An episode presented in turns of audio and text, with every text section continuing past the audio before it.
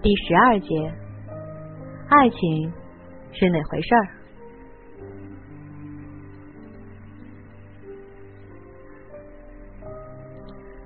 我这人天生就是这样，把爱情放在第一位，永远都是。为了爱情，我能放弃一切东西，甚至是我的生命。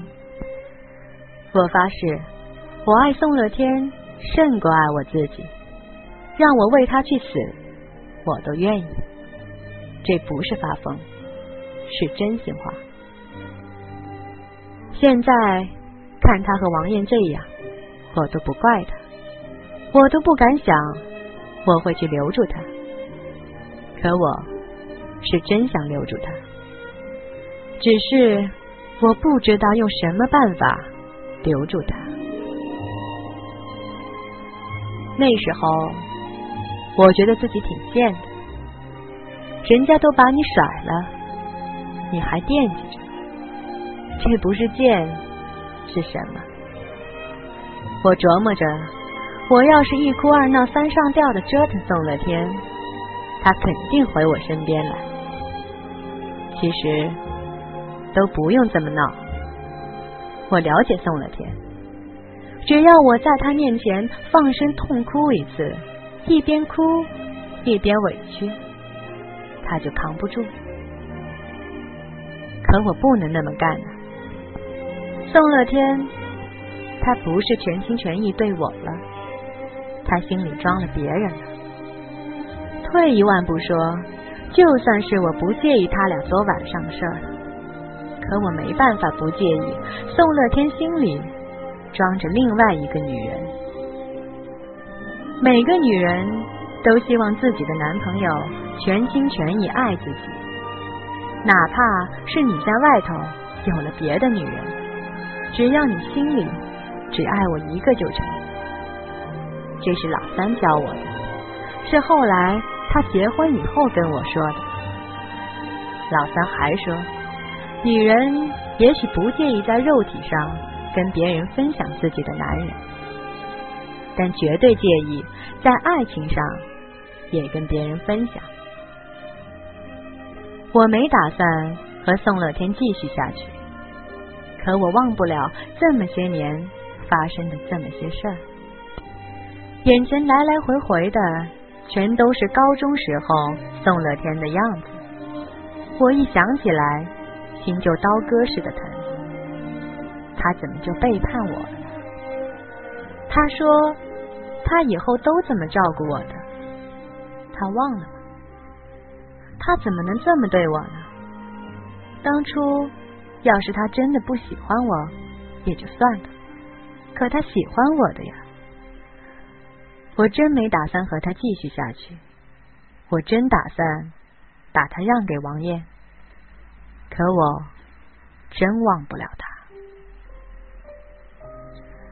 我不知道回去怎么说，我心里清楚，宋乐天大牛一准在学校等着我，所以。我不想回去，我知道回去只有一个结果，我和宋乐天分手。我不愿意面对这个结果，这对我来说太残酷。可人家要下班了，天都快黑了，我不得不走了。一天下来，我觉得颐和园跟我们家似的，怎么那么亲切呢？坐车回学校的时候，觉得饿了，这才想起来我一天没吃东西。深深在佛香阁上面喝了一天西北风。我冲回学校去，赶在胖阿姨他们收摊之前，杀进一食堂，买了肉卷、稀饭，卖光了。胖阿姨把那天卖剩下的鸡翅膀都给我了。还给我端来一盆咸菜丝儿。胖阿姨和几个小伙子收拾东西，我坐那吃。不到一刻钟，所有的东西都被我一扫而空。我好长时间没吃的这么多了。上回吃这么多，是刚来北京的第二天，和宋乐天大牛在魏公村吃饭的时候。唉，又是宋乐天，他怎么就能这样呢？他融入了我的生活，那么彻底，那么深刻，甚至他融入了我的习惯、我的动作、我的表情、我的血液，我的一举一动都有他的痕迹。那是多年以来潜移默化的影响。有人思考的时候喜欢双手交叉，我当初也是的。而宋乐天不是，他喜欢两只手对着，指尖对指尖。久而久之，我也有了这个习惯，想改都改不掉。哎呦，姑奶奶，你跟这儿起什么腻呢？我们哥几个都快把北京城翻过来了。我一抬头，看见刘星那张圆圆的脸。横冲直撞的就冲我过来了。文人说话就是夸张，怎么就叫把北京城翻过来了呢？就凭他们几个，写着吧。那时候，我忽然觉得刘星并非我所想象的那种不地道的男人，至少他肯为大牛和宋乐天到处找我。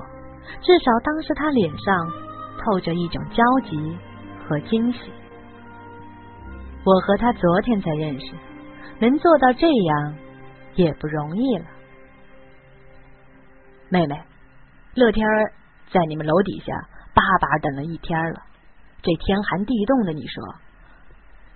刘星不说，我也知道。宋乐天一准儿在我们楼下等我，不把我等回来。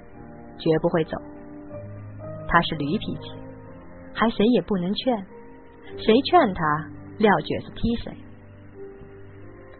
刘星看我没有动地方的意思，索性在我对面坐下了。妹子，哥哥也是过来人，劝你两句，你别不爱听。这爱情啊，看穿了其实也就是那么回事儿，男人没几个不花心的。我是昨儿才认识你的，可我跟乐天认识时间不短了。那哥们儿挺仗义的，对你也挺好，成天把你挂嘴边上。我真没想到能出这样的事儿。妹子，昨儿我听你给我讲你那小说的时候吧，我就觉着你是一特纯特痴的小姑娘。当时我就觉着你容易受伤。本来。我面无表情的听着刘星在那说，可他一说他觉得我特纯特痴，我就难过开了，使劲憋也没憋住，眼圈红了。哎，妹子，你别哭啊，你听我说。刘星从兜里掏出张纸巾递给我，你得给乐天一机会。我估摸着他不是故意的，你想啊。他要是真想和别人有点什么事儿，用得着在昨儿那场合吗？哦，还在你眼皮子底下，丫不是不想活了，就是有病。妹子，哥哥告诉你，酒这玩意儿吧，它容易让人晕头转向，没准儿他把那姐们儿当你了呢。我知道刘星是好心好意，可我听了他这些话。心里真是发堵，甚至有一种想要呕吐的感觉。还没等他说完，我就把饭盆收拾收拾，洗也没洗就扔到箱子里。得了，星爷，您也别劝了，我这就跟您回去，跟宋乐天我们说清楚。天黑了，刘星一步不落的跟在我旁边，嘴里。还在不停的劝我，我估计他是怕我见着宋乐天就一个巴掌上去，接着放声痛哭。他想让我给宋乐天留点面子。老远我就看见宋乐天那件白色滑雪衫在我们宿舍楼门口晃悠，那件滑雪衫还是去年冬天的时候我在百盛给他买的。当时他还说，在北京这大风天的穿白的糟践了。我知道我是无论如何也舍不下宋乐天的。我知道，还没等见着面，远远看见一个身影就翻江倒海了。我怎么这么没出息呢？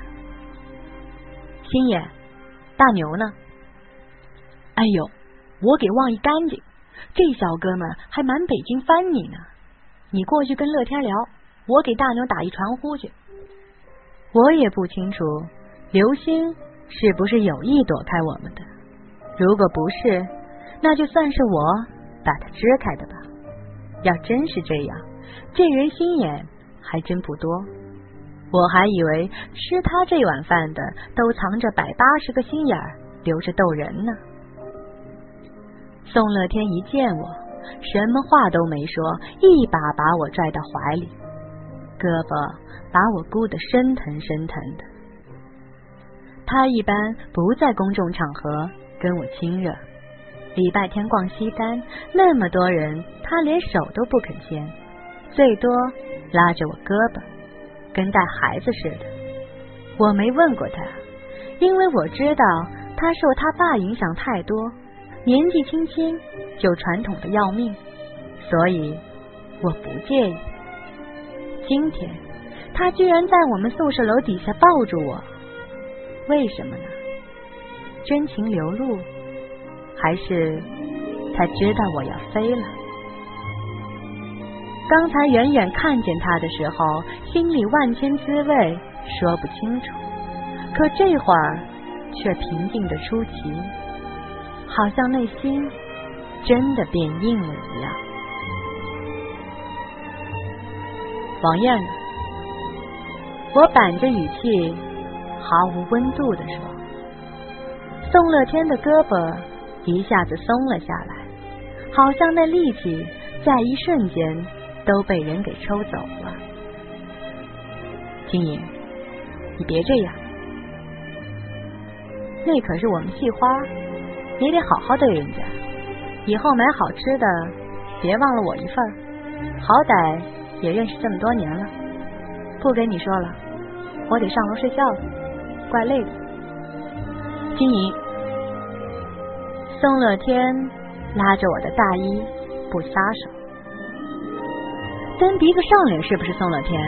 欺人太甚，可就是你的不对了。你还想让我怎么着说你？我是不是还得敲锣打鼓的庆祝庆祝啊？撒手！最后一声我是喊出来的，周围人都听见了。宋乐天下意识的一松手，我扭头就上楼了。宿舍里人全在。王艳也在，见我进门，他似乎想跟我说点什么。我没看他，我不愿意恨他，顺手把大衣往柜子里一扔，拖鞋上床，蒙上被子说：“我跟宋乐天从今以后半点关系没有，以后谁也别跟我提他，谁也别问我。”这会儿电话响了。老三接的，金莹啊，你等会儿，把电话给我挂了，电话线拔了。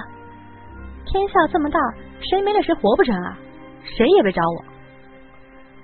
我蒙着头要睡觉，听见老大跟老三说：“让你拔，你就拔吧。”随后日光灯灭了，亮了一盏小台灯。可是这夜。这没有宋乐天给我电话的夜，没有宋乐天给我爱情的夜，我怎么熬过去呢？